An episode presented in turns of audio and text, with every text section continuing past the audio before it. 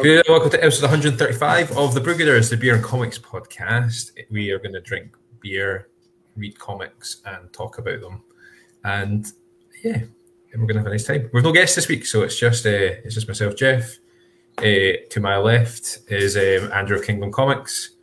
Uh, to my the bottom left, but not on the far left, is uh, Colin Maxwell. I don't know. Are you far left? I don't Far know. left is okay. Far- Well, Um, If not. you get too far, you end up becoming far right. we're going to keep politics out of this. Yeah. Yes. I know. It's been a day, isn't it? And on uh, the bottom right is uh, Dave of Glass City Comics. Hello. Yeah, how are we all doing? Okay, We're good. Yeah, not bad. awesome. Yeah. Cool. What uh, what geeky T-shirt have you got today, Colin? Uh, oh, I've got my Shed Wars t-shirt. Nice. Doing geeky t-shirts. I've got Yeah. Wee bit Uh. Scarlet Witch. Scarlet Witch going on there. Yeah. Tell me. What have you got, Dave? I've got a cactus. Oh, that's nice. I've got uh, I've got a Blazer T-shirt. Ooh. Ooh. Oh, it's, uh, I like you're pairing that with a, a, a, a Blazer. Actually, blazer. a blazer. uh, somebody else said that to me today at work. Actually, okay, it was in service today, so I got to we we um I, that one day of the school term where you can wear your uh, your real your real clothes. So when somebody said that, oh, Mr. Nixon, there was blazer in his blazer. Um, but yeah. Awesome.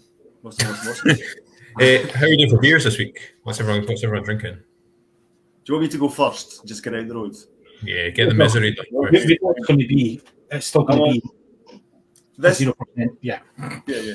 This is the uh, the picture of the beer I posted for the post I just posted two minutes ago. Just to let you Yeah. know. I'm drinking, for those at home, I'm drinking a Heineken Zero Zero again. Uh, Lisa's still not had her child yet, so this has been, it's, now officially 21 days of no alcohol in my body at all. Not that I'm counting, but it has been 21 days. Actually, 21 days was yesterday. Um, I've had Heineken Zero on here before. It's pretty nice. I quite like it.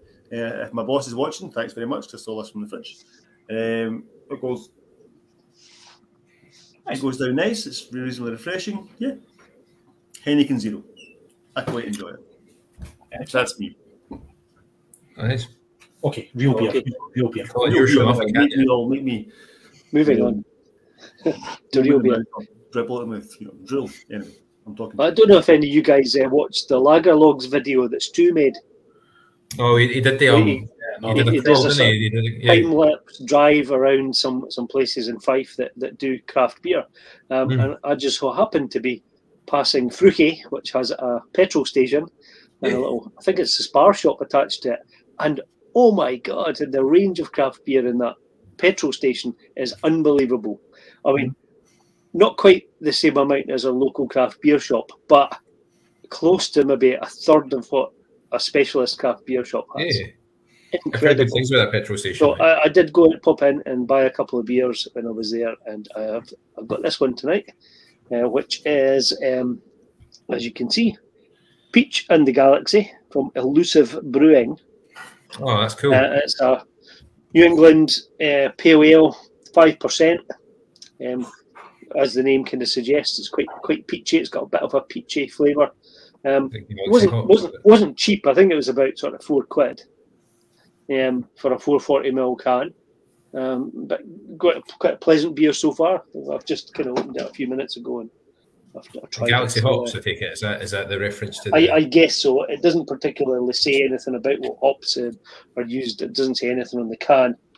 Um, but I do, I did, did quite like the, the label being the sort of um, pixel art sort of video game yeah. and and um, it appears that that's a, a bit of a thing that the company has. Um, their other beers have kind of video game related um, labels on them, so they're nice. It's good. It tastes good. that's very cool. Nice. It's very hip and trendy video games like that, isn't it? At the moment.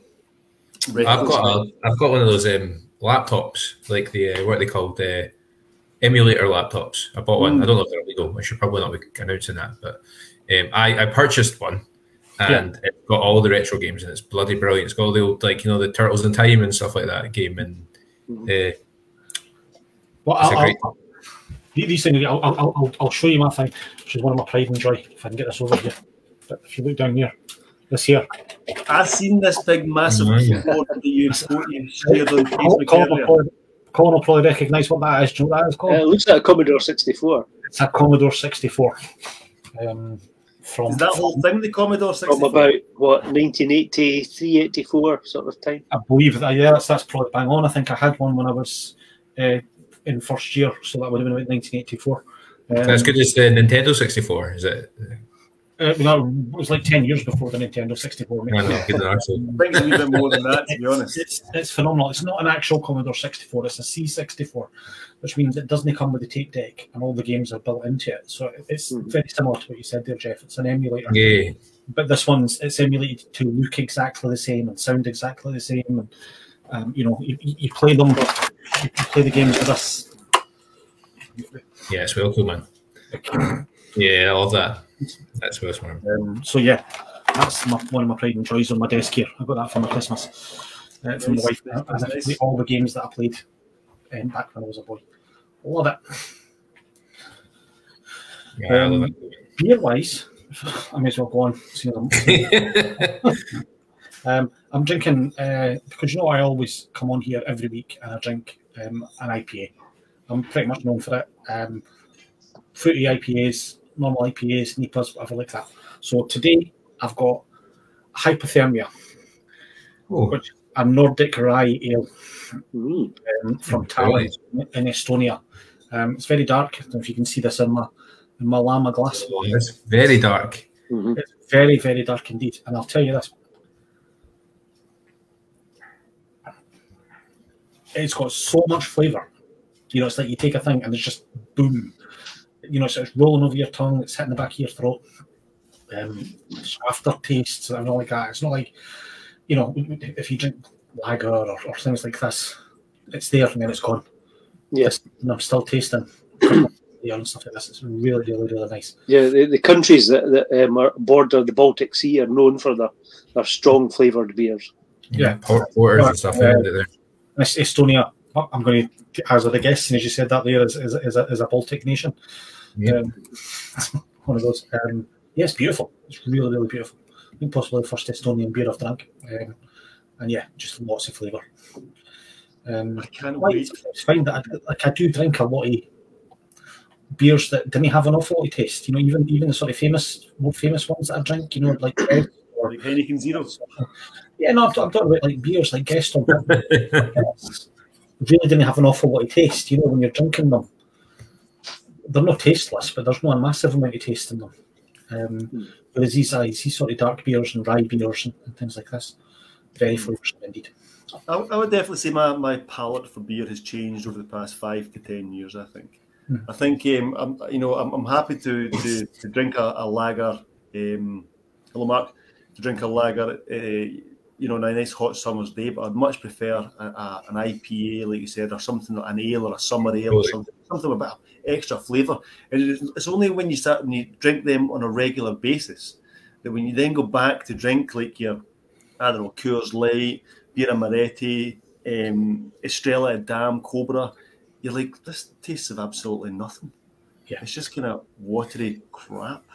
I I remember if you look back to the very, very first podcast we ever did um, of the Brewgooders, like I brought a lager, like a craft lager, but a Mm. lager nonetheless. For a, I kind of thought, well, I like lagers, and if I'm going to start, I don't know what I kind of thought, but um, I, I- think I was thinking along the idea, if we're going to start drinking craft beer, I'll bring craft lager because I know I like lager, and that can be Craft something. lager is far better.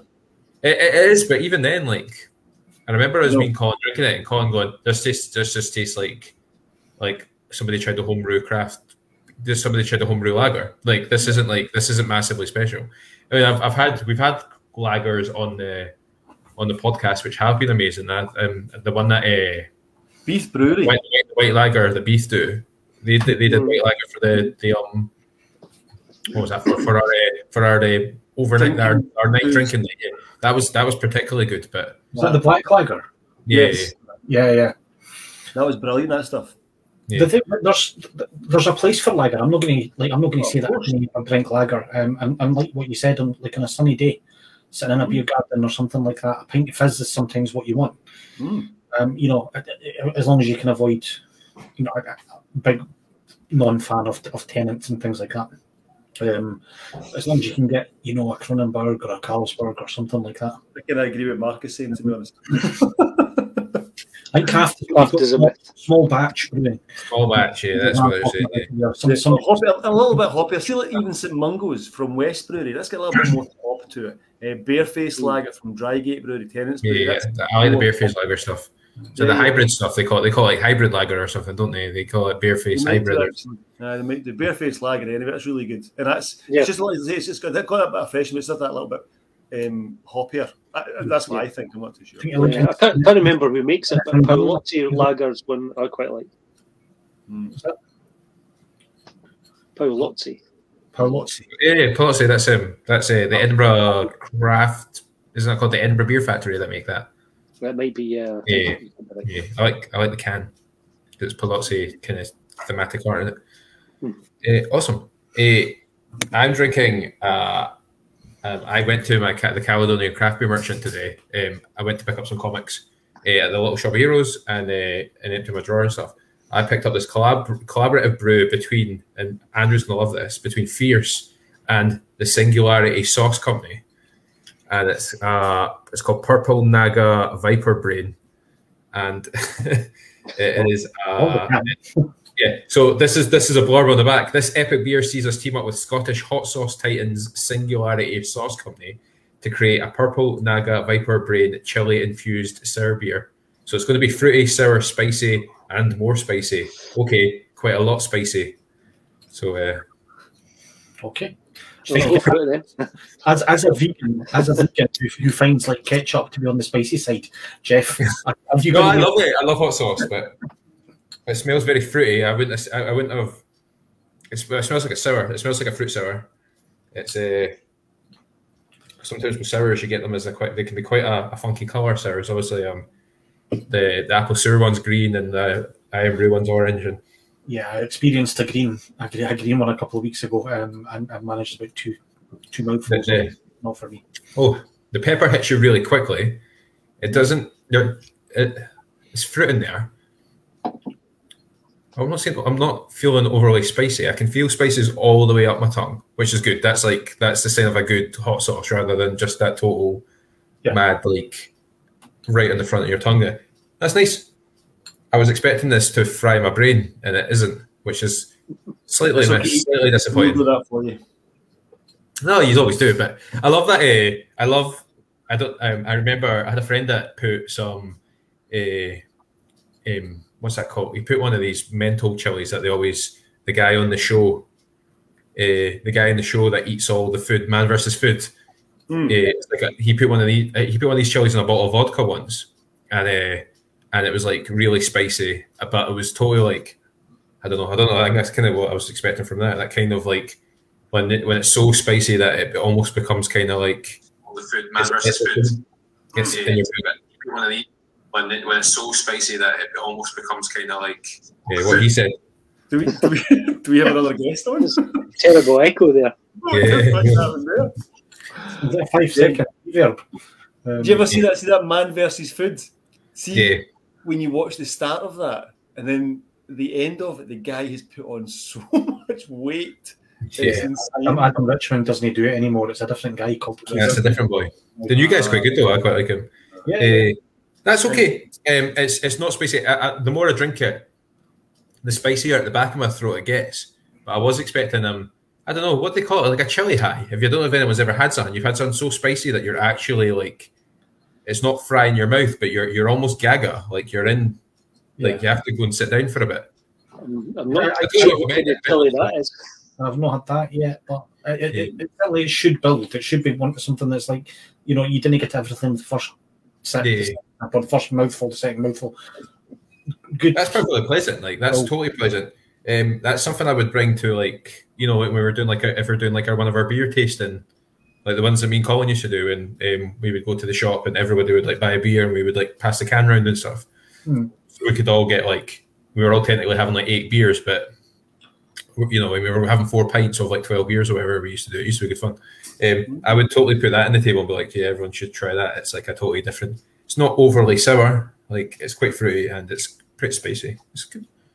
Just wanted to try something different. Eh? Sounds good to me. I'm dying for a beer. I cannot honestly wait to drink a nice. What's what's going to be your first beer when you if you got it in your mind like what you want that? the closest one? Yeah, it's the closest pub to the to the hospital if, if Lisa's in overnight. You'll be having to come home to look after.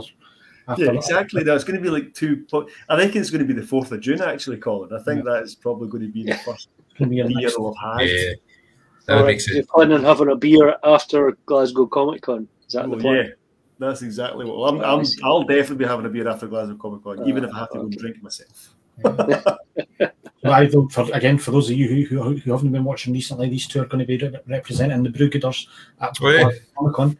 Um, Jeff's going to be in Leeds that day, and I'm flying to Fuerteventura that day. So it is a two man. Yeah, no, I'm, I'm I'm really really happy for you guys that well, I put the poster up. Like it's pretty. Yeah. Um, Oh, I put the poster You up it if you got it. Yeah, Oh, you, yeah. you put it up. okay, I'll do that as soon as I bother then. But yeah, absolutely. Um, absolutely amazing stuff, guys. Like, Yeah, I know that I know so- Colin's been chatting back and forth trying to get this organised. So Yeah, so it looks like um, we'll be doing our kind of chat, our usual chat, with uh, some of the guests that are going to be at Glasgow Comic Con, and the guests have been announced just today. Uh, there's about a dozen guests or so, some of whom have been on the podcast, or we would we would um, we would say our friends of the podcast as well that we, we, know um, from conventions and things as well. So quite exciting. So we're not sure entirely of the format yet of how we're going to be doing it, but um, what's that? Is whether there's going to be a kind of series of panels or a single panel or whatever. But yeah, there we go. There's our all the guests that have been announced today for Glasgow on the fourth of June. That's Right exciting stuff. on. Right, um, yeah, I'm quite, I'm quite jealous. I'm not gonna lie, but obviously, like, I'm just quite, I'm I quite like, we've we talk about this quite a lot on the podcast. Like, it's it's it's it's meeting friends. So obviously, Simon Burks is just a mate, and he like he's a he's a good guy, but he's also a friend of the podcast. So, and then obviously Dave Cook as well and Tanya um, have all have all, and then I know we've had Neil on the you uh, Colin interviewed Neil Lawrence in the past as well, and obviously Anna Morozova as well, who um her uh, her new story. uh, She's drawing a new story that showed up in this week's 2000 AD, isn't it? It's just starting. That's right. Yeah. Yeah. So yeah, just big names, and obviously Frank Quitely. Frank Quinn, right, up there. Aye. yeah. I mean, if- see if see if we get to interview Frank Quitely, that would just be actually insane. I think I've got. You'll be able to um, get your All Star Superman signed. Oh, Yeah. exactly. Um, I, I think I might just take it with me, just in case. Yeah, you should Absolutely. absolutely. I You should. should. yeah, I should. I'm going to. I know. Because I know you're jealous of my signed copy. Yeah, you have got a signed copy, haven't you? I have to. Why don't? Um, I've just realised that um, I just got this through the door just the other day, which is um, the thing on the doorstep, part one by Simon Burks. Oh yeah. Yeah. It was really good, but I'll talk about that later on. Yep. Um, yeah, it's really good. Yeah, that's cool. Um, ah, yeah, Blue Fox comics are absolutely killing it. Like, Yeah. um, got so much, so much, such amazing stuff in that line that they that they're putting out. So yeah, yeah, it Yeah, sounds, sounds, it's- sounds just good. It's incredibly exciting. I mean, t- t- when you posted up on our group chat earlier on, Colin, I didn't even realise that we were a part of the guest list, if you like. I just seen Frank Quitely was going to be there, and I was just like, oh, yeah, fucking beauty. Frank Quitely's going to be there. and, and then I looked down, and I was like, oh, we're actually, we're actually on that. Um, so that's that's definitely a bit of a proud moment. Obviously, I shared it all my social media channels straight away to get everyone's like attention. It's amazing to see. It's quite exciting. I remember last year when um, we, me and Colin did a couple of interviews for Capital Sci-Fi Con and being announced as guest. I can't. They announced us as like guest interviewers Mm. or something like that, and that was just that. That was total mind blowing to be like, oh my goodness, like we just made this up. This is just like me with something that obviously we started for a laugh, and it's like we're being announced as as as some sort of attraction. it's odd. It's odd, but it's so cool to see. Like Yeah. that. uh, so yeah, um, you guys are gonna have a, an amazing day. So Bring on. and you're selling comics here as well, aren't you? You're gonna you're gonna be there with the banners and the, the tables. Yeah. And, So we're definitely going to have a Oh, yeah. table. Um, I don't know how that's going to work. I guess we'll just figure that out on the day, or we'll we be given?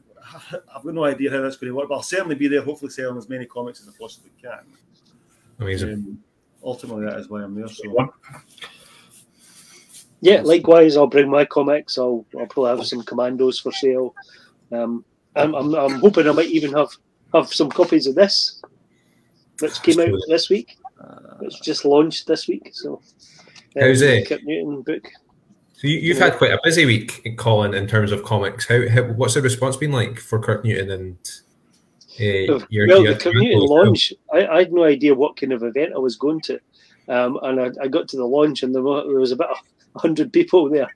Wow. Um, it, was, it was pretty amazing. Um, a, a, sort of event place over to the, the south of um, Newton. So yeah, and, and there was there was food and, and stuff there, and uh, um, I spent a lot of long time uh, signing copies. There was a big queue of people wanting signed copies, so um, that was that was lovely. It was great to, um, to finally see the, the book in print. Um, and that, what an amazing list of you know that's what twenty three artists or 24 something like that. And some- Yeah. including including some people that we've had on the show. And Andrew Sawyers for example and Gustavo Vargas is in there. Um trying to remember if there's anybody else. Niels Lawrence we were mentioned already. Did a page Gary Erskine Monty Nero um yeah a whole bunch of people. So um super book. And of course um, co- cover with uh, by Ian Kennedy. Oh, of course, yeah. Oh, of course, brilliant. Super duper beautiful cover as well. Like really, really cool cover. it really is I was just Nice. getting getting uh, say, say four and uh, you know having a, having a hurricane and a UFO on the Yeah. cover is just really cool. Pretty Yeah. iconic. It immediately makes people think, you know, what the what the heck's that that about? I should also mention that um, school kids from the Kirknewton also did comics strips. Oh, so wow. we'll find them in the back of the um, the back of the book. Um, aided and abetted um, by uh, Kev Sutherland. I'll, I'll show you some more once, I- once I click over the page. But yes, these are all made by kids from the from the local school. That's amazing. So they've contributed to it as well, which is great. Um, and, and they all get a mention as well because right at the back, Kev Sutherland has um, has drawn a picture of every single one of them. Oh, that's incredible. Yeah, just- what a job! What a job! so yeah, superb. How Nice. cool would that be as a as a kid to first of all kid, have your yeah. own cartoon in there, but then secondly have an image created of you by an artist? I think that's Yeah, That's uh, pretty exactly. those kids are going to be really excited. There were only a few kids at the event because it was quite late on, but um, quite a lot of people were bringing had copies that they wanted signed for their kids. You know, Yeah. to the, you know to their, their kids and say no, you know that they're in the they're in the picture in the back. So yeah, that's pretty awesome. that's awesome. They got an opportunity to contribute to the to the book. Yeah. Yeah. Wicked, wicked, Nice. wicked. That's really smart.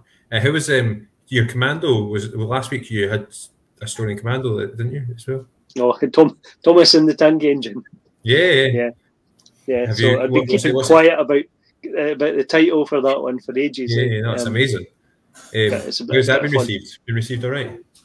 Aye, yeah, it's caused a bit of a stir eh, because of the title.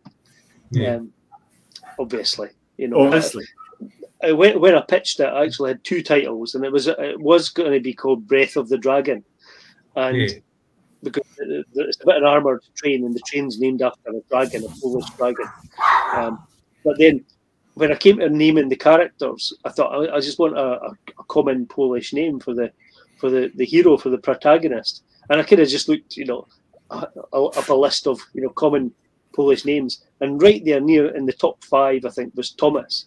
I mean, I just it just just stuck. It just came to me. I Thomas and the tank engine. How good is that? So I, I, I when I when I pitched the story to Commando, I, I put in, I called it Breath of the Dragon, but I says, however, I really, really, really like to call it Thomas and the Tank Engine. Um, and wh- I, I I got an email back from them literally the next day saying, "We love the story, and yes, we're going with Thomas and and the Tank Engine." So I just kept that quiet for like eight months. Oh, that was going to man. be the, the, the title. Because it was in litigation, was it? Did it have to go through the lawyer's office? Or, Yeah, or, or, or probably. the, the, the, in there was enough to, to make it different. Oh, um, oh, okay. Um, sorry. You Go okay, Jeff? uh, yeah, no. Jeff? um, If you've just suddenly Yeah. found out something. There's a, there's a chili kicked in. The chili's from no, the- no, no. Uh, no, no, it's fine. Just keep going. Sorry. okay, okay, okay. We've, got- we've actually quite a lot to talk about. We were writing a list earlier on. What else are we talking about here? No. Um, stop, fact- stop before we get too professional, Dave. For you, the you, Yeah, yeah, you, yeah, sort you- of you organisational you- you thing this made the list. afternoon. I get so excited. You then forgot to You made post the it. agenda. Get that excited, tried to be organised, and then you forgot to actually post anything about it. So yeah, All right. Uh, Uh, somebody, somebody wanted to talk about Neal Adams. I wanted to talk about Yes. Neal Adams if we could. Um, yeah, a personal hero of mine, like one of uh, one of like I think a lot of people's personal heroes, but one of the just the one of the good guys, and that's I want to kind of state that's that's something that um, is actually I don't know. I, I find I, I found quite prevalent in comic creation, and we talk about it quite a lot on the podcast. Is just how many good humans we seem to have in our community of comic creatives, artists, writers, uh, letterers, um, shop owners, just people involved in in, in, in the creation of comics and and all that sort of stuff. Um, and uh, so many people have a, bit like Ian Kennedy actually. So many people have just cited Neal Adams as an absolute dude. You know, like just the total like salt of the earth, really awesome human beings. And um, yeah, um, somebody whose career I've followed quite closely, particularly in the last couple of years. Um, we emailed him last year to try and get him on the show, and he sent me an email back at like like almost immediately. But I was at work, and it was like a I'd emailed saying, "Hi, I've got the I'm part of this podcast the Brewgooders, looking to um get um some guests, and as fans of your work, we would like you on the show." And he emailed me back something like one line that was like, "Sure, Jeff, are you ready to go now?" And I was like, I was teaching National Four history or something, and I was just like, "Can we do it later?" But he never got back to me. And he'd obviously, I'd obviously just managed to catch him in like a moment of, of quiet and what's obviously quite a busy time in his day, and uh, and he he was going to give us that time of day, you know, if we if we wanted it. And I was, um, but yeah, absolute absolute legend. Um, I don't I don't really know where to start when you talk about this guy's career. Or, um, I, I became I became aware of him originally in the se- um, I didn't come up, I became aware of him in the seventies. I became aware of him because of his work in the seventies, where he'd uh, and not necessarily for anything he'd actually um uh, not any um, not anything he'd actually written initially. Um, I know he had been uh, um, politically active in the industry, particularly with like kind of like unionizing the creative community, and um, he he did things like he won um, he won a battle with uh, Marvel to return in original artwork work to Jack Kirby, and he also was notably um, he also vocally notably lobbied um, um, certain things that resulted in like Superman creators Jerry Se- uh, Siegel and Joe Shuster receiving decades overdue credit and financial remuneration for their work. Um, absolutely, and you know he helped form the Comic Creators Guild, and uh, aye, just like you know, on top of being like a creative genius, Yeah. he'd also um he'd also just done he'd done loads to help creators, you know, like behind the scenes. He didn't ha- no one no one has to do that, so you know. I know. I mean, I've seen lots of stuff be, being shared about him. Um, I'll be honest, same as most people, I didn't know much about him at all. I've probably read some of his stuff right enough, but um, yeah, but everybody seems to have a really, really nice word to say about the guy. So yeah, it's a shame. I think he, he, he defines some of the looks, particularly in the sort of 1960s and 70s. Um, if you had any sort of piece of merchandise, any DC merchandise, any, you know, McDonald's cup or a, a lunchbox or something like that with Superman or Wonder Woman Yeah. or something like that, and the chances are it was Neal Adams' work because he did all of that. You're right. You're right. Um, the sort of blue, blue and grey Batman Yeah, of the seventies, uh, very iconic. And I certainly, I certainly had a T-shirt as a kid that was. It was. Oh, I'm almost certain it was his artwork that was on it. I, I absolutely would like to see for, for, for a generation of us. Um, he kind of defined how Batman looked, and Mm. Yeah. you know, so, And he famously did the Superman versus Muhammad Ali story. yeah, That's right. Amazing. Yeah, Aye, I'm that trying is to the Batman we know, isn't it? yeah, totally. just uh, like I said, a- a- an amazing talent, a thoroughly nice guy. Um, there's, there's this great story rolling about Twitter at the moment um, about an artist he, he, he met at a convention, um, who had a wee sort of handwritten note saying, you know, sign sketches twenty dollars, and he wasn't really selling any. And Neal Adams was at the table next to him, and then Neal Adams went, "No, you know, "You're sort of you're under you're undervaluing yourself there a wee bit." And then the guy was like, "Oh, so you've got to take what you can get." And he went away for his lunch. And while he was away for his lunch, Neal Adams got his assistant to go to a local print shop, and he had a, a sign printed saying, you know, sketches by this artist, sixty dollars or something like that. Yeah. Popped it on in front of him, and when the guy came back for his lunch, he had a queue. And Neal Yeah. Adams said to him, Framing all that and stuff made Yeah. it look. and he said, "Never be ashamed to ask for what you're worth. Um, you know, you, you, you, you, you know, let the market decide." Um, and he said, and the guy says it was the best piece of best piece of advice he ever got. So I think I read something as well about um, he, he, he said to an, an artist, "I see you're still settling." And was looking over his shoulder as he's drawing something. He's like, "Settling? What do you mean?" And he says, "Well, you you're not willing to try and move forward. Is that you're just you know you know you, can do this, um, and so that's why you do it this way." Rather than trying pushing yourself and push yourself, so you should always try and push yourself. I think I, think that's been Neal Adams. I could be completely wrong now. um, it I also, I, I think he, he's- just known for just being so influential to so many people. Um, I also, um, I, I'd read something kind of similar, Dave, where he'd approach somebody, liked the work, and then, like, apparently he was he was so influential that like just his word was enough to get folk jobs in DC and Marvel. Like he would phone and be like, "Hi, Neal Adams, uh, I've got this guy here. He's awesome. You should really, you have to, you have to give him some work." And then that person's then gone on to draw draw X Men. You know what I mean, or something like that. And it's just been like because Neal Adams said he was good enough.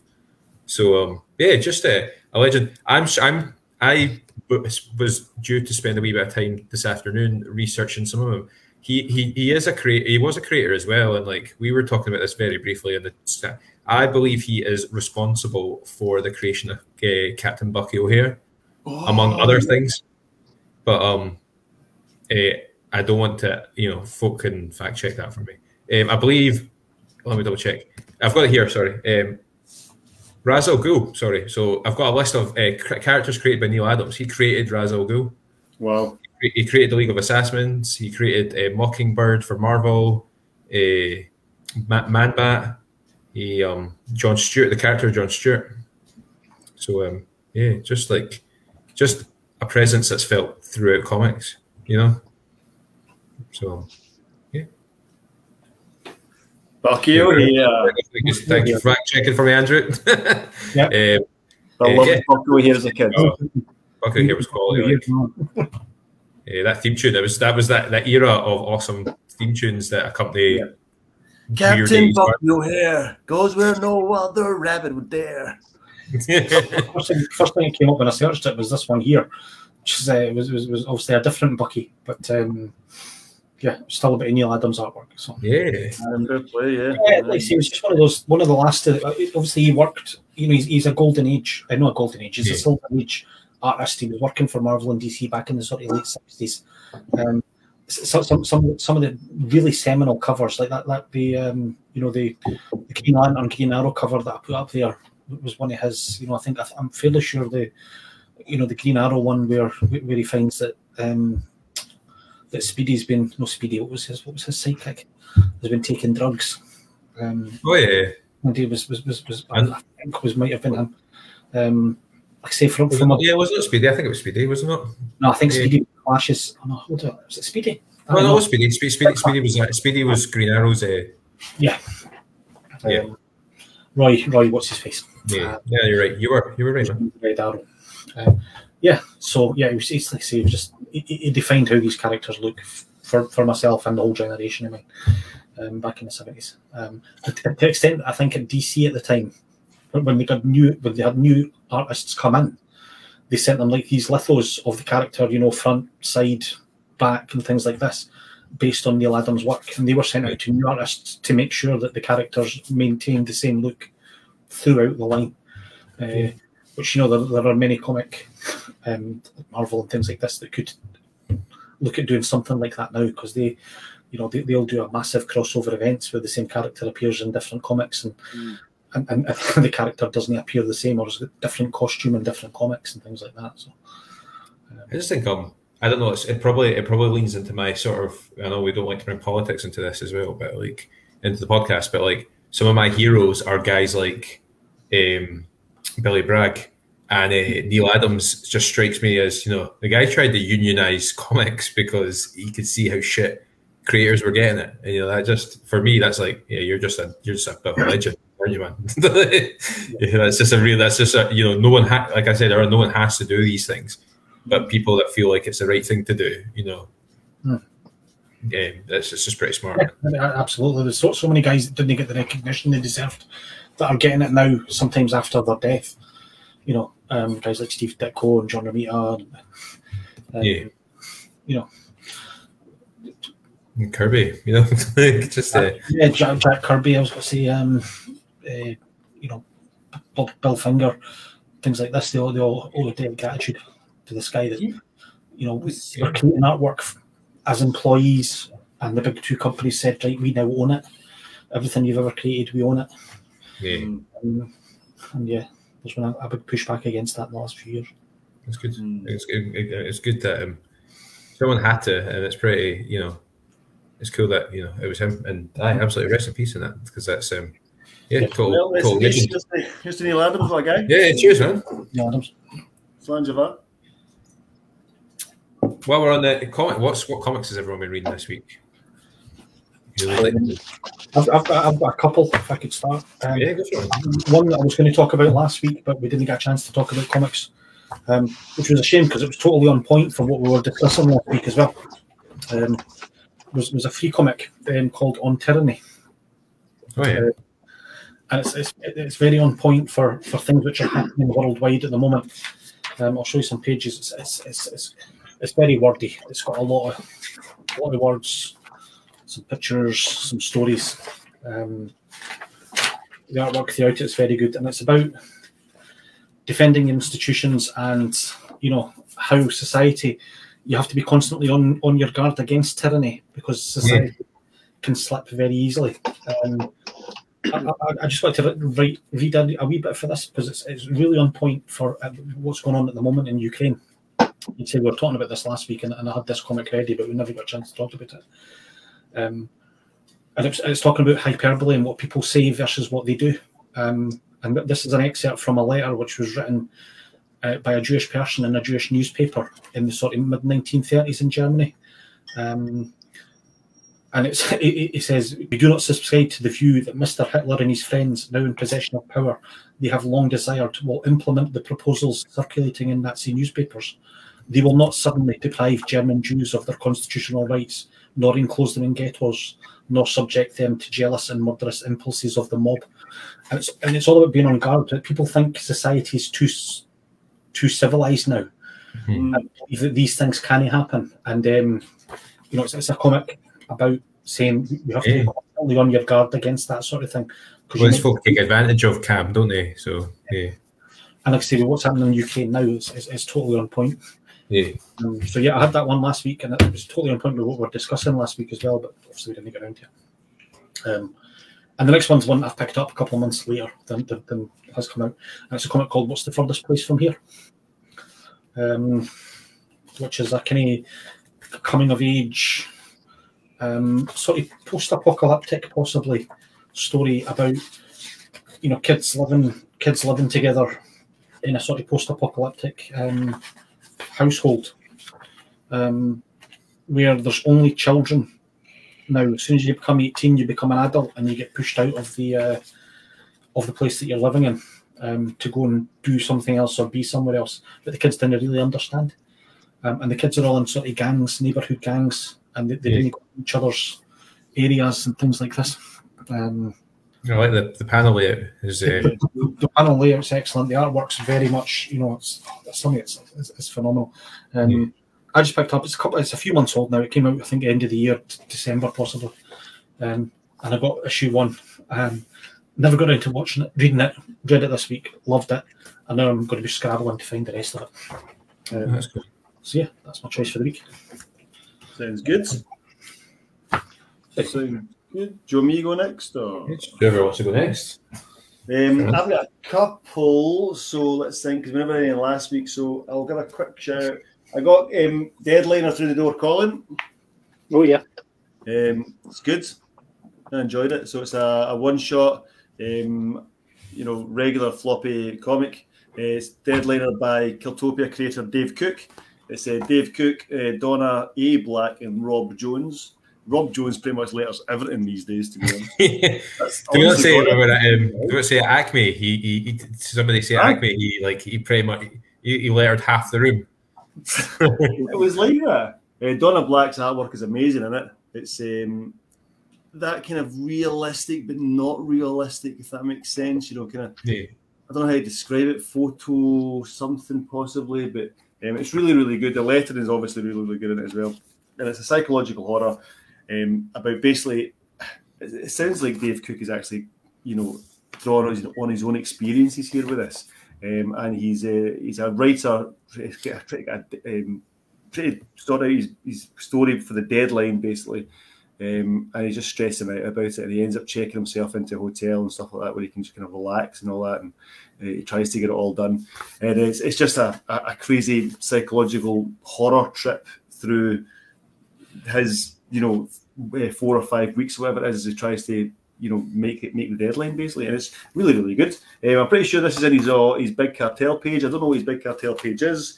There's nothing on here to let me know. I'm pretty sure Dave Cook does have one. I think I think it, I think it is davecook.bigcartel.com or but yeah if you, Aye. if you Google Dave Cook comics you will get Aye, if you Google, it, you'll find it. Um, it's really, it's well worth it. I think it was, I think it was only a five or something along those lines. Um, so it's well worth it. It's really, really good. I really enjoyed it. And like I said, I've seen a few. Um, I follow Donna Black on Instagram, I think, um, and her artwork's really, really nice. It's really good. She's been in a few. She's been in a few different books recently, but none are springing to mind. But anyway, she's she's very good. She's out there. Give her a check. Um, I had this got this one through as well by Blue Fox Comics which is uh, Simon Burks, who we just mentioned uh, a second ago. Um, this is really good as well. This is uh, called The Thing on the Doorstep, and it's part one. I don't know how many parts there are going to be in it, um, but it's you know it's set in the kind of Victorian times. Um, you've got two. I've read that one is that sorry just so you say is that the one where like it, it follows the the friendship through like Yes. yeah yeah it's really good yeah that is Yeah. that is a it's really it's um it's a Lovecraftian I think it's another Lovecraftian Yes. story It it's it's, it's phenomenal yeah. Arkham Asylum, 1990, 1933, sorry, Daniel Upton inexplicably shoots his lifelong friend Edward Derby in the face, killing him instantly. What would drive Daniel to perform such an horrific act? Who was Edward Derby really? And is he, in fact, dead? Dun, dun, dun. So that's how it pretty much starts off, and then it shows you the friendship of these two characters, uh, Daniel and Edward. Um, and it's clear that Edward is starting to spiral into kind of um, hocus pocus and uh, not voodoo, what's the word of black magic and all that kind of stuff. Um, so w- w- this was on Kickstarter, um, Jeff, just recently. Yeah.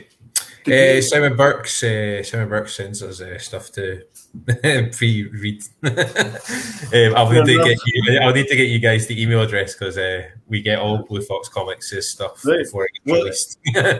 it's really, really, it's really, really good. Um, yeah, it's, artist it's, it's tremendous. Like, yeah, the yeah. artist is, uh, Si- sorry, artist is Willie Roberts, um, and le- let, oh no, letters, letters, Rob Jones. Funnily enough. I um, what, what I particularly liked about that is there's one character in it who um, he's the the I can't remember names. Um, it's the white male character the, who who starts to like dip into the occult. Yeah, Daniel. I think No, his no, uh, Edward, sorry, Edward, Edward, Derby. Edward, his um his progression through the comic becomes really good because he, he's quite angelic, particularly at the start of the comic. He, he, he- he's he's typical sort of blue eyes, blonde hair. He's a, he- a really you know a really beautiful child, and then as as the um, as the comic progresses, he stop he, he, slowly descends into something Yeah. completely different, which is really it's cool to see that visually. So Ah, yeah, it's really, really good, and it's um, yeah, it's just it just it just does it so well. It's the- nice and nicely paced. It's not too quick. It's not jumping around. You know exactly what's going on from each panel. Um, and he, he meets uh, the love of the what's going to be the love of his life. You guess, and he gets married in the snow outside, and that's all very strange for that. You know, from 1950 or whatever it is. Um, and uh, she's all very strange as well. She's a bit kind of yeah, the the, um, the friends don't like take to her, do they? They find yeah, her yeah, they don't take her at all, and you know it's just fine. Well, something is going to go crazy. I've got a funny feeling. I've, you know, I've no idea what's going to happen, but I will definitely be picking up parts Well, if you want spoilers, it's based on a book that's been out for just under hundred years. So um, you, you, can you can Google it. I, I, think you can get the book for free. So well, hold on, is, you tell me that's no, it's written by Simon Burke. Is it adapted? A, it's, adapted, adapted by, it's adapted by Simon Burke. Love, Lovecraft. It's a Lovecraft book. Oh right, sorry, I apologise. I did not, I did not realise that at all. I thought it was just based on the Lovecraftian style of. Yeah, well, that's stuff. quite common as well. And yeah, I, in fairness, like I've thought that as well when I've read certain stuff. You have to actually look to make you know because so much stuff out there that has is thematic to that kind of genre. You know, because it's all in the public domain. A lot of folks, a lot of folks just nip there for like for mood and for tone and stuff. So ah, okay, fair dues. Well, there you go, folks. You can check out uh, an actual novel with lots of words. Um, I have just also finished Transmetropolitan Book Two. This collects okay. issues uh, 12, 13 to 24, sorry. Um, I know a lot of people, I mean, this is obviously a very popular book. I think I spoke to actually, Jim, me and Jim Alexander had a wee chat last week after all you guys left. Um, and he was talking about it and he wasn't really a fan. He says, I just don't like Spider Jerusalem, which is this guy. And the thing is, I don't like him either. he's a he's an asshole of a man, but you, have just got to love what he stands for. You know, he, he, wants to break down all the all the um, all the elite. He wants to break down all the uh, institutions, advertising. He hates all this stuff, and I totally understand why he hates it all. He finds it all fake and, and rubbish, and they're all conning you, which, which it all totally is. I mean, he's a total asshole the way he goes about everything, right enough. Um, but you've just got to love it. It's like a political, uh, futuristic drama that's just um, it's just mental, and I, I, just can't honestly can't get enough of it. Um, I didn't know anything about it before, um, and you know I bought this is maybe the second or third month, and I've picked them both up. They're quite expensive. This was like fifteen to twenty pound, I think. So it's pretty dear. I can't get them all all at once. So it's going to be a course of, uh, over the course of a couple of months. Um, Darick Robertson is the um, the artist. Uh, again, he's done a, he's done a great job. Patrick Stewart has done a little introduction of this book. I can't help but think that, that I that uh, Warren Ellis was maybe thinking Patrick Stewart would play him in an upcoming uh, TV show at some point in time. I think he's maybe a bit old now, but uh, he doesn't say anything about that in this. But yeah, I just love it. There's it's just everywhere you look, there's just something else to to to mull over. You know, there's a couple of girls getting on. Um, I know obviously Warren Ellis is a bit of a dick, but uh, I don't really care because I'm never going to meet the guy. Um, he's just hard. He smokes all the time. He drinks all the time. Takes drugs all the time. He's bashing politicians. He's bashing the prime minister. He's bashing media corporations. Yeah, I can't get enough of it. Right now, he's just taken on the um, prime minister and also the mayor of his city, um, and you know it's just going to go even crazier in the next couple of weeks. So, Transmetropolitan, if you've not read it, I wonder why. People are probably wondering why I've never read it. I would get on it. It's really, really good.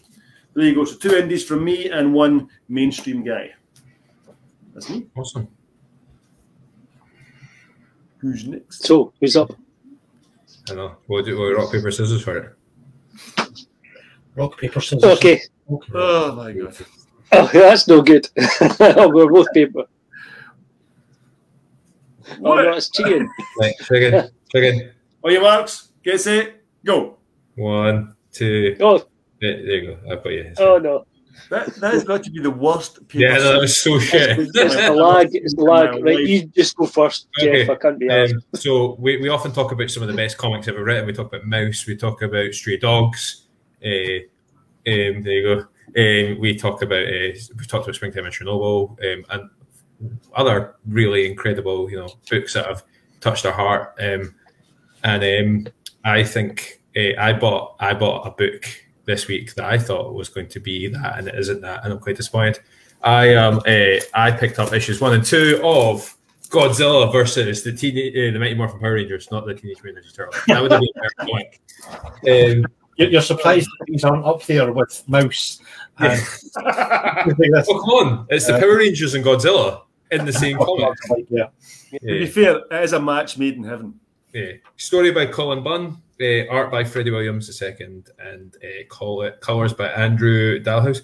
It's okay, right? It's um, it's what it is, right? So uh, you could you could pace this out in every so and so versus so and so comic you've ever read or film you've ever seen, where they start off building up an excuse to fight, then they, they realize that the fight is mis the, the the aggression towards each other is misplaced, and they have to team up for a greater evil. And uh, I'm not that I'm not at that part of the story, but I'm already feeling that's where it's going. Rita Repulsa has got a, a weapon that has allowed her to trans um, transfer to a different dimension where the Power Rangers don't exist, with an, with an intention of ruling that universe rather than the um the one that she keeps getting hammered in by the Power Rangers.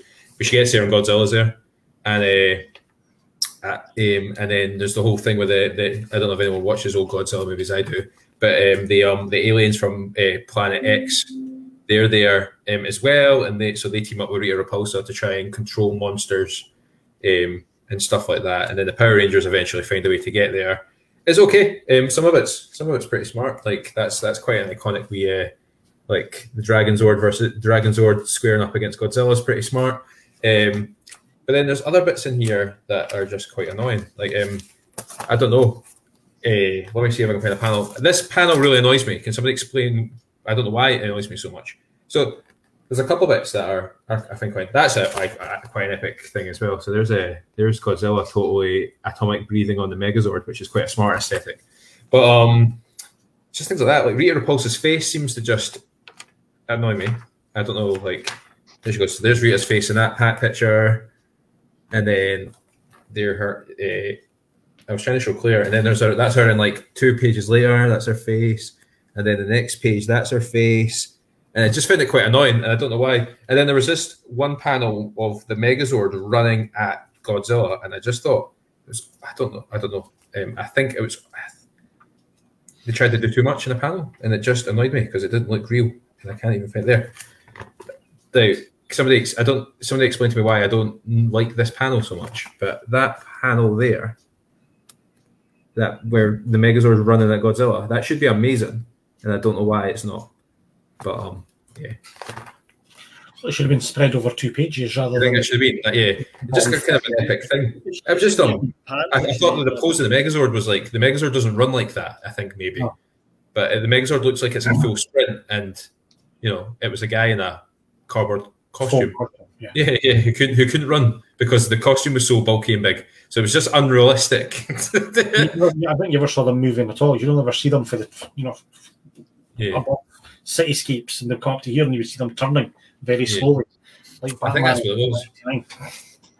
But then obviously in comics, we in comics we've got the capacity to draw things that we couldn't necessarily film. And I just I don't know. It just it struck me as uh, like as unrealistic as a giant mech running at a a giant lizard could be. I was like, you've not you've not That, that, was, that, that was the kind of that was the, the, the, the pull in for Pacific Rim. You know, yeah it's giant mechs fighting giant robots, a giant Yeah. and giant kaiju. yeah And I was sold on that as soon as you heard that. And but I'll be honest with you, mate, this one from the minute I seen it advertised, I thought that's going to be a fucking turkey. That's going to be It sounds like a cash in, doesn't it? Yeah, it Yeah. doesn't- it's okay, and it's going exactly the way they're doing. They've just by the end of issue two, the Power Rangers have realised that Godzilla, uh, you know, they, they've initially arrived on this planet and faced Godzilla, assuming that she's one of Rita's monsters, and then I think they've now come to the realization that actually Godzilla is some sort of like you know like that that sort of earth, not earthly protector that only shows up to deal with other kaiju's. Yeah. So um, um, they've just come to that realization, and but they're about to fight a bunch of ro- monsters from the Power Rangers and Godzilla universe. They've all kind of descended on the Megazord. So I'm assuming like Godzilla's going to show up in issue three and help them out. I think is where it's going to go, and it just it writes itself, doesn't it? Like as I said before, yeah, the- the- these things always do these these tie-ins. Like I said, there's a kind of echelon for how good they can be and how bad they can be. Yeah. I think the very best ones I've, I've, I've read of, of that sort of thing was maybe Turtles Power Rangers, quite a decent crossover at one Yeah. point. And at the other end of the spectrum, there was Transformers My Little Pony, which was just a what the hell is I've going read them on? all. I, I did. Um, I've not read them all, but I read Transformers, Transformers Star Trek, which was. Mhm. It, it's annoying because they have. It's obviously somebody's somebody's put a good idea in there, and then the re- and then they've tried to they've tried to like bulk it up, and it's not worked. So like, say the, the the Enterprise the Enterprise turning into a mech was pretty cool, in that. But that's about the only cool thing about the Star Trek Transformers crossover. But then I've read them. Enterprise doesn't- doesn't turn into a mech. The Enterprise doesn't doesn't do that. Well, yeah, but then Cyber Cybertronian. and- Once it's got Cybertronian um, tech, technology in it, it can, it can do. We all read comics, Dave. Yeah, you know that you know that, that medium. You could just make things happen. And then uh, um, the the Turtles did a crossover with Batman that was really good, actually. Yep. Um, which was so good that they made a really good animated movie of it. Animated, Yeah. animated movie for it. Yeah. But yeah, um, they're not going to make an animated movie about Godzilla versus the Power Rangers. It's just it's not up there. You never know. You never know. Colin, last but by no means least. Well, I'm, I'm reading a book that I finally got round to reading um, after I bought it at Thought Bubble, believe it or not, back in whenever that was, November. And it is Murder Most Mundane. Oh yeah. Um, so, um, I bought this from Ash Deadman, uh, former guest on the podcast. Um, so I had a, a bit of a chat with Ash. Um, so he's he's one of the writers, along with Matt Hardy, who hasn't been on the podcast, but we have gotten drunk with him. Um, the artist is Clark Bint, who is currently the Kiltopia artist. Though the artwork in this is distinctly different from Kiltopia, uh, more like his other book that he did the art on, uh, Frank at Home on the Farm. Um, the colorist is Edward Bentley, previous guest of the podcast, and guessed who the letterer is on this book. But we're all contact. Is- Could it be? Is- Rob, Rob does all of Mad Robot stuff, doesn't he? Like he, he does, yeah. He's Uh, part. He's part of the team. Yeah, yeah. He's part of the team of Wild Robot. So anyway, let me tell you a wee bit about Murder Mo- Most Mundane. So um, Ash um, gave me the the blurb. You know, gave me the spiel at his table at Thought Bubble, and he says, uh, "Think um, kind of Midsomer Murders."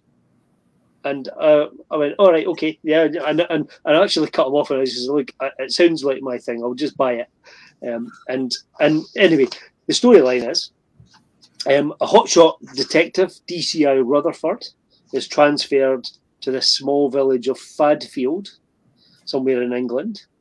Um, and from day one of him arriving, there's a series of murders. In fact, there's a murder every day in this quiet little village, which, as you can see, you know, it's a bit like Midsomer Murders. Um, it's, it's also got a bit of a. I it felt a bit sort of hot fuzz as well. I was going to bit say, that makes me a hot fuzz. Um, and and I have to say that I kept reading, reading this, reading this, thinking, this is hot fuzz. How how could they just do make hot fuzz? But then about sort of three quarters of the way in, it becomes not hot fuzz in a, in a big way. Um, so so, but if you like hot fuzz, you'll probably enjoy this. Um, so yeah, um, it starts off um, pretty much day one. Um, a guy is found hung, hung, hanged in um, I don't know if you can see that um, in the church, um, and of course DCI Rutherford is on the case, um, and then as he goes to investigate all of these different murders, I'll show you some more artwork here. Bear with me. Um, he discovers that the people of the village um, are just totally indifferent to all the deaths. I mean, like nobody, nobody seems to care that their their colleagues, the people that they go to church with, the people that are in their knitting club, um, the people that they see in the, the, the corner shop, um, are dying, and they're just completely indifferent to it. And this just annoys him so much, and he can't really kind of get any further forward with it with the uh, with the case, you know. And everybody seems to, you know, want to interview as an as a as a witness or a, as a, you know, to, to find out about the crimes. Um, seems to die the next day. Um, so it's a bizarre old story, and I don't know how many, how many deaths we get to. Um, probably about half a dozen. No, more than more than that. Certainly more than a week's worth of deaths, Yeah. um, and it just starts getting on top of them. But as a reader, we also discover that there is a sort of masked, cloaked group, whether they're a cult or whatever. Can we see them there? yeah, hold on, I'll make it big. um, lurking about um, in the village as well. Um, although and he's completely unaware of who you know this this group, but as a reader, we are given kind of privilege to to see that the, this group is kind of lurking about in the village. So we are obviously thinking, you know, they must have something to do with it. It is a really good book. I Yeah, sounds I really enjoyed it, um, and as I say, hot fuzz un, until about sort of three quarters of the way through. Then bang, there, here's the twist. That's kind of, you know takes it in a completely different direction. So I, I thought it was a great book and, and highly recommend it. It's on its Yeah. second. This is a, a second printing, so it obviously was popular. Yeah, totally. Um, good book, yeah, nice one. Well done, Good guys. title as well. we That murder most mundane is a really um. That's quite a clever. Yeah, that's quite a clever spin on sort of the, that kind of th- that kind of book, but that kind of book title as Yeah. well. You know. It, it did come with a little um, one of these sort of concertina comics as well. Yeah. Right? Called the Hanged Man. The Hanged Man is the pub in the village, and Yeah. so there's another wee story about that, about kind of where the name of the, the pub sort of come from. It's, it's sort of history of it. So it came with this wee extra wee story. I don't know if it normally comes with that or if that's just a, something you can get at a comic con, but it was nice to have that. So Cool. yeah, there we go. Murder Most Mundane from Mad Robot Comics. Oh, amazing. Nice, nice. So that was Blue Fox Comics we mentioned, Murder and uh, sorry, Mad Robot Comics. Um, that's pretty good. That's just all UK based uh, comics. They, you, Yeah. if, you, if you Google them, uh, you'll get them online. You'll be able to order stuff from their own site. It's pretty good going. Um, talk about uh, British comics there. Uh, Ben's been in touch as well to say that uh, obviously this Saturday is free comic book day, and you can go on uh, if you go to the 77 comic.bigcartel.com, you can get um, you can get a copy of Blazer for free. You just pay postage, and you or you can get an, a copy of um, issue five of the 77 for free. Just pay postage as well. So um, Wow, that's that's it's, Yeah, that's it's awesome. listed as a, it's listed as a penny on the um, the website, but I think that's only because you can't just on Big Yeah. Cartel you have to put a, that's the minimum that you can charge. But you know, don't be don't be an arse about that. Just pay the penny. uh, I highly recommend Blazer. yeah. It's got, got a great story called Derringer and Son, 70s style action action um, story. Um, and uh, just just something something that's going to be making an appearance at Lawless in when is it about three and a half weeks time? Something, something, something.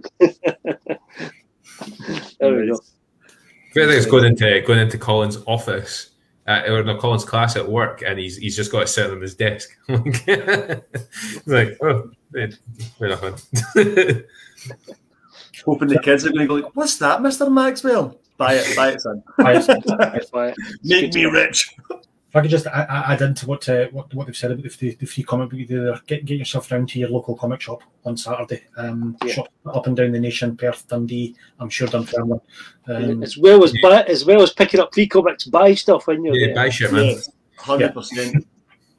That's- Yeah, yeah, but that's all- what all I- I these see. small businesses. Yeah, Yeah, got some, some some very bad news this week. A, a, a couple of comic shops, um, the Big Dog Books that's, that's got shops in Dun, uh, Dundee and Perth, um, are sadly closing their doors at the end of the month. Um, they got through coronavirus, but cost of living, Brexit, yeah. everything else got to them basically, and it's just yeah, it's, it's, it's, it's a shame. So support your local guys while they're there, guys. There's a few others as well. There's, um, there was another one. Was there another one? I can't remember. There, there, there's a couple of comic shops in England closed within the last four- f- f- you know, within the last two months. Um, I, I know Murphy's Vault, which is a gaming store, um, which was in Gal- Galashiels and previously in Edinburgh, closed um, closed up their doors for the last time, just a week or so ago. Um, and again, it's, it's, all, it's all the same problems: people buying their stuff online and, and, and not supporting their, their high street guys. It's just not the high street um, for everything. Just doesn't seem like it's going to survive at all. It's, it's, it's money. It's money now, mate. Unfortunately, at a time particularly for comics, when, when comics make more money than they ever have, most of that money is going to Jeff Bezos or, or you know for, to Amazon or Disney, basically. Um, and, and it is a shame. Yeah, totally. Mhm. Absolutely. Yeah, I hope, I hope, I hope we can all. I hope these can weather the storm. But I know that, uh, I know that there's been, um, I know that there's been worries from everybody. Yeah. You, you, you every other day you're hearing about another. Every other week, sorry, you hear another comic book shop has shut its doors, and it's uh, it started. Any, any kind of of the year. small business finding it Yeah. hard. at the moment. Businesses are in it hard, like Yeah, independent businesses. Uh, Yeah, Yeah, not, not just comic shops, but I mean, you know, bookshops, Yep. um, any sort of retailer, any any any any sort of single. yeah, And and I'll be honest with you, it's, it's not just independent retailers. I don't know if you've seen the news today, um, but th- there's there's a very real chance that the McColl's Group um, really. older be put into administration. Oh boy. You know, they've got news agents up and down the country. Um, But that's I guess the encroachment of supermarkets, isn't it? Like super, supermarkets are everywhere now. So like McColl's was like McColl's was your your your your chain of corner shops, but actually most people have a larger supermarket store on their corner now. So Even even the uh, the iconic Marks and Spencers in Sauchiehall Street is closing its doors. Um, Aye, I mean that's that's been there for a hundred odd years or, or eighty odd years or something. I can't remember. It's Yeah. a long time anyway. Um, Yeah. And that's shutting shop at the end of the month, I think, or what? what bulk- maybe bulk it's of business for them, like bulk of their business now is online. Right, Yeah. exactly. That, that everything is just online, and like you were saying earlier on, Andrew, to, to compete with people online is just, you know, it's not just people walking down a high street anymore. It's now the whole world you're competing against, pretty much. It's, it's a race to the bottom on price. Um, Aye. and it's, it, it's good for consumers. Consumers are getting stuff, you know, the bare minimum, but yeah, retailers just can't make any profit on it. yeah, Mm, It's a shame. It's sad. A shame. Saturday, free comic book day. Get down to your local comic shop. Um, Yeah. Buy some books. You'll be able to pick up pick up some free books and buy some books. If I, do you have Pathfinder? Do you have the second edition rule book for Pathfinder, Andrew? Uh, I think I do. I actually think I do. Yeah. I'll see you on Saturday. I need it. So, Yeah, I uh, think I books. Uh, I've recently bought, bought a collection of um, 3.5 edition Greyhawk books, um, which are very nice. Uh, we'll, we'll sort it out. It's, it's all good. uh, what um, so we talked. What was on your list of things to talk about, David? I think we've Okay. actually discussed them all, kind of erratically, right enough, but um, I think we've, we've gone through them all. We get finished on time tonight. We're going to, you know, Oh, we're going okay. 75 minutes Um, time or something like that. Can I can I do a couple of wee plugs? Can um, Yes, fact, Jeff, we've not finished all, so yes, you plug. I don't know. Well, um, so um, I was a guest on a podcast this week, um, which was called this an American podcast called the Sear Nova podcast. I was on them last year, and they invited me back on just to talk shit, and it was really good. Um, I discovered these guys last year because they're the acronym for Sear Nova podcast is SMP. So while while Colin was hanging around with the SMP on one way, and Saturday I was hanging around with the SMP, a different SMP on Sunday. But uh, uh, yeah, it was um, it was a uh, yeah, it was cool. Chatting about uh, came on like like unfortunately we didn't. I, I mentioned I mentioned on the podcast like because I didn't have you guys there, I just talk shit, and they don't have you guys on their podcast to stop me talking shit. So we just we were talking about. Obviously, I, got brought on to talk about my Kickstarter, and we ended up talking about Lincoln. I think we spent twenty minutes talking about animals that are in countries that they're not supposed to be native to. So, like, I don't even know how we got on that. It was San Francisco, and there'd be macaws that live in the trees there that aren't supposed to be there because some crazy lady.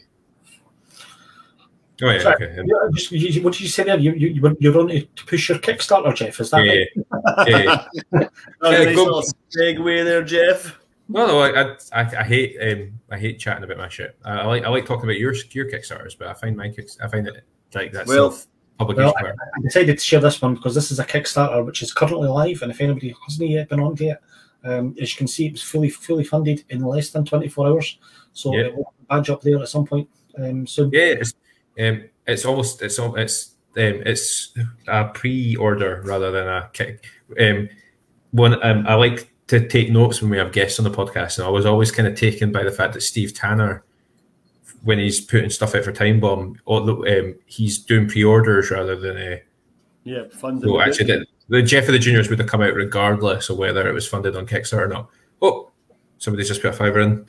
Thank you so much. You're fine. Jeff, Jeff, I have to I have to say, I'm so glad that you finally learned how Kickstarter works, and you haven't got a campaign that's like 73 days. Yeah. Um, well, it's just you don't click the launch button when you finish it all because you, you do all the details and then you click the launch button and uh, yeah. Um, I, I finished a story. Well, I've not finished a story. I finished writing a story. I can maybe share like if you if you guys want to see one of the a two pager.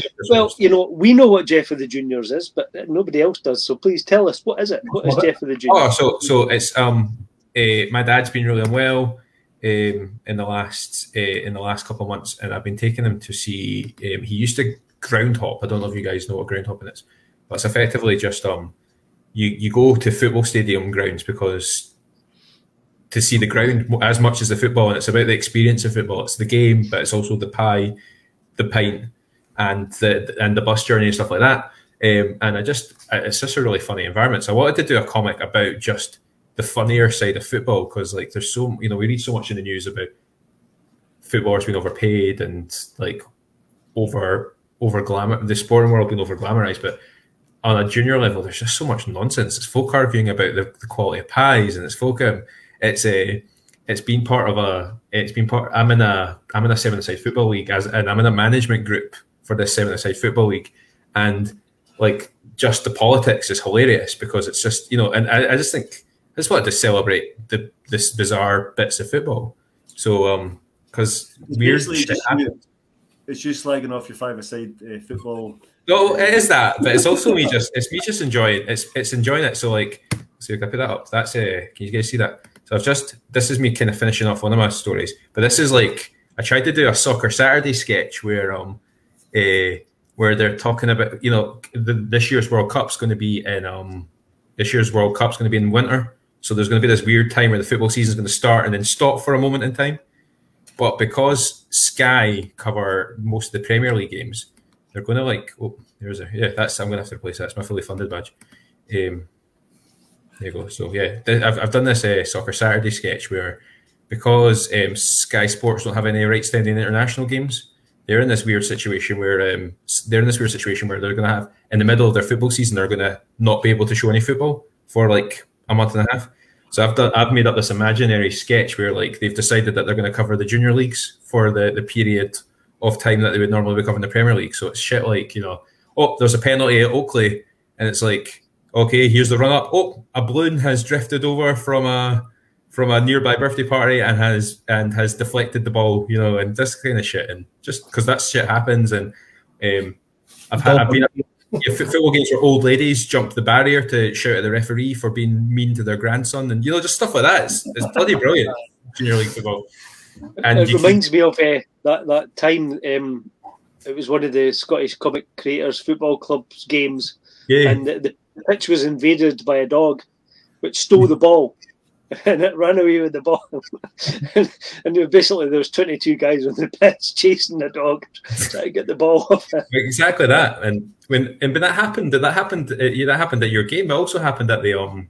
That happened in one of the major football leagues. I want to see that happening at Haddington or something this year. You know what I mean? Like it happened at junior league level, and a game had to be halted while they worked out whose dog this was and why it broke. You know, it just I love it. It's so silly, and but like it's still it's still embodied in football. I went to um, I've been going to see loads and loads of like junior games just to get bits and pieces, and I mean um, I went to a game right by Collins House uh, last weekend. It was like Rosyth versus Cowdenbeath.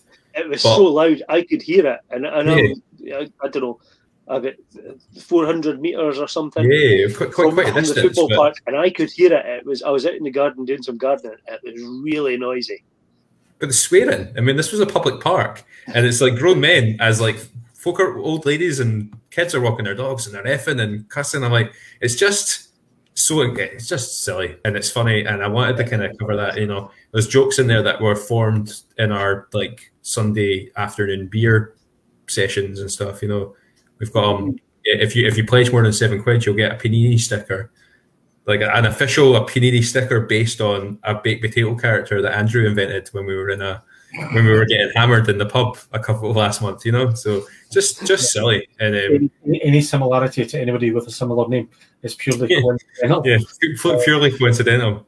Purely so, coincidental. Sounds good. Yeah, it's, um, it's, it's pre um you know it was a pre-order. It's um, it's been funded. I'm going to be ordering the I'm, I'm going to be finishing things up this weekend because it's, it's almost done. I'm going to be sending to my editor, Colin.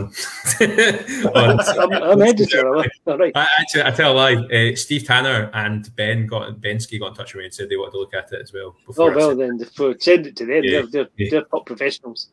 Yeah. Um, is it going to be available like for the Brewgooders table at Glasgow Comic Con? Well, I'm not there, so I didn't want to be. Um, I didn't want to be. Uh... All right, fine. That's fine. More bother.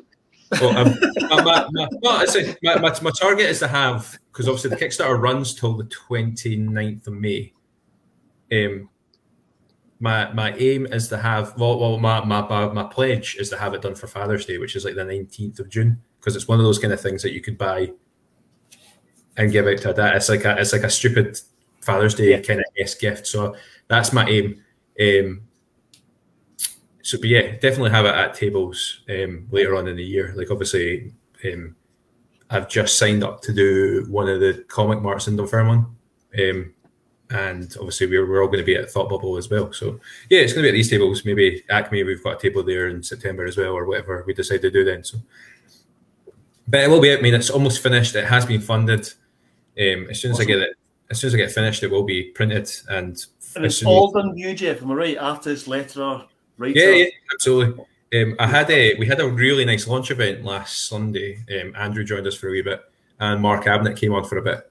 Um, so it's funny. So about halfway through, we were chatting about Marvel movies during a Kickstarter for a football comic, which was quite surreal. But like um, that was good fun, and uh, it was almost funded at that event. Uh, You know, I think we finished that like seventy five percent funded by the end of that first hour, which was really cool. But um, I was chatting to Mark, Mark about that, and he was saying like he would quite like to get involved in a future issue. So I don't know. I might do like an annual. If this one goes quite well, and it seems I might do an annual where I kind of ask comic creators to put in a picture or a page or something. So yeah, yeah. yeah. so good. Um, I didn't expect it to be so like everyone's been so sound. Again, comic creators are really cool, and folk are just like I sent a page to Steve Tanner, and he like just messaged back. He was like, "Oh, it's a bit different, Jeff, but yeah, you know, change your spelling in that bubble, and you'll be fine." it's like, cheers, man. um, but yeah, so yeah, please check that out. If It was good. Uh, I'm looking forward to my Father's Day gifts. Thanks very much, Jeff. It's probably the only Father's Day gift Thanks, I'll get. thanks for giving me the floor for a couple of minutes to chat about that, Lance. Uh, talk about uh, our creator comics, the anthology. We, we've got an anthology coming out. Have we ever talked about that on the show? We've slightly mentioned it, but we've never really gone into any big depth about it. So, I mean, most of, I mean, our my artwork's definitely in. Um, Colin, I, I don't know too much about it, to be honest. Uh, Together. so, so yeah, tell me about it. Go for it, Jeff.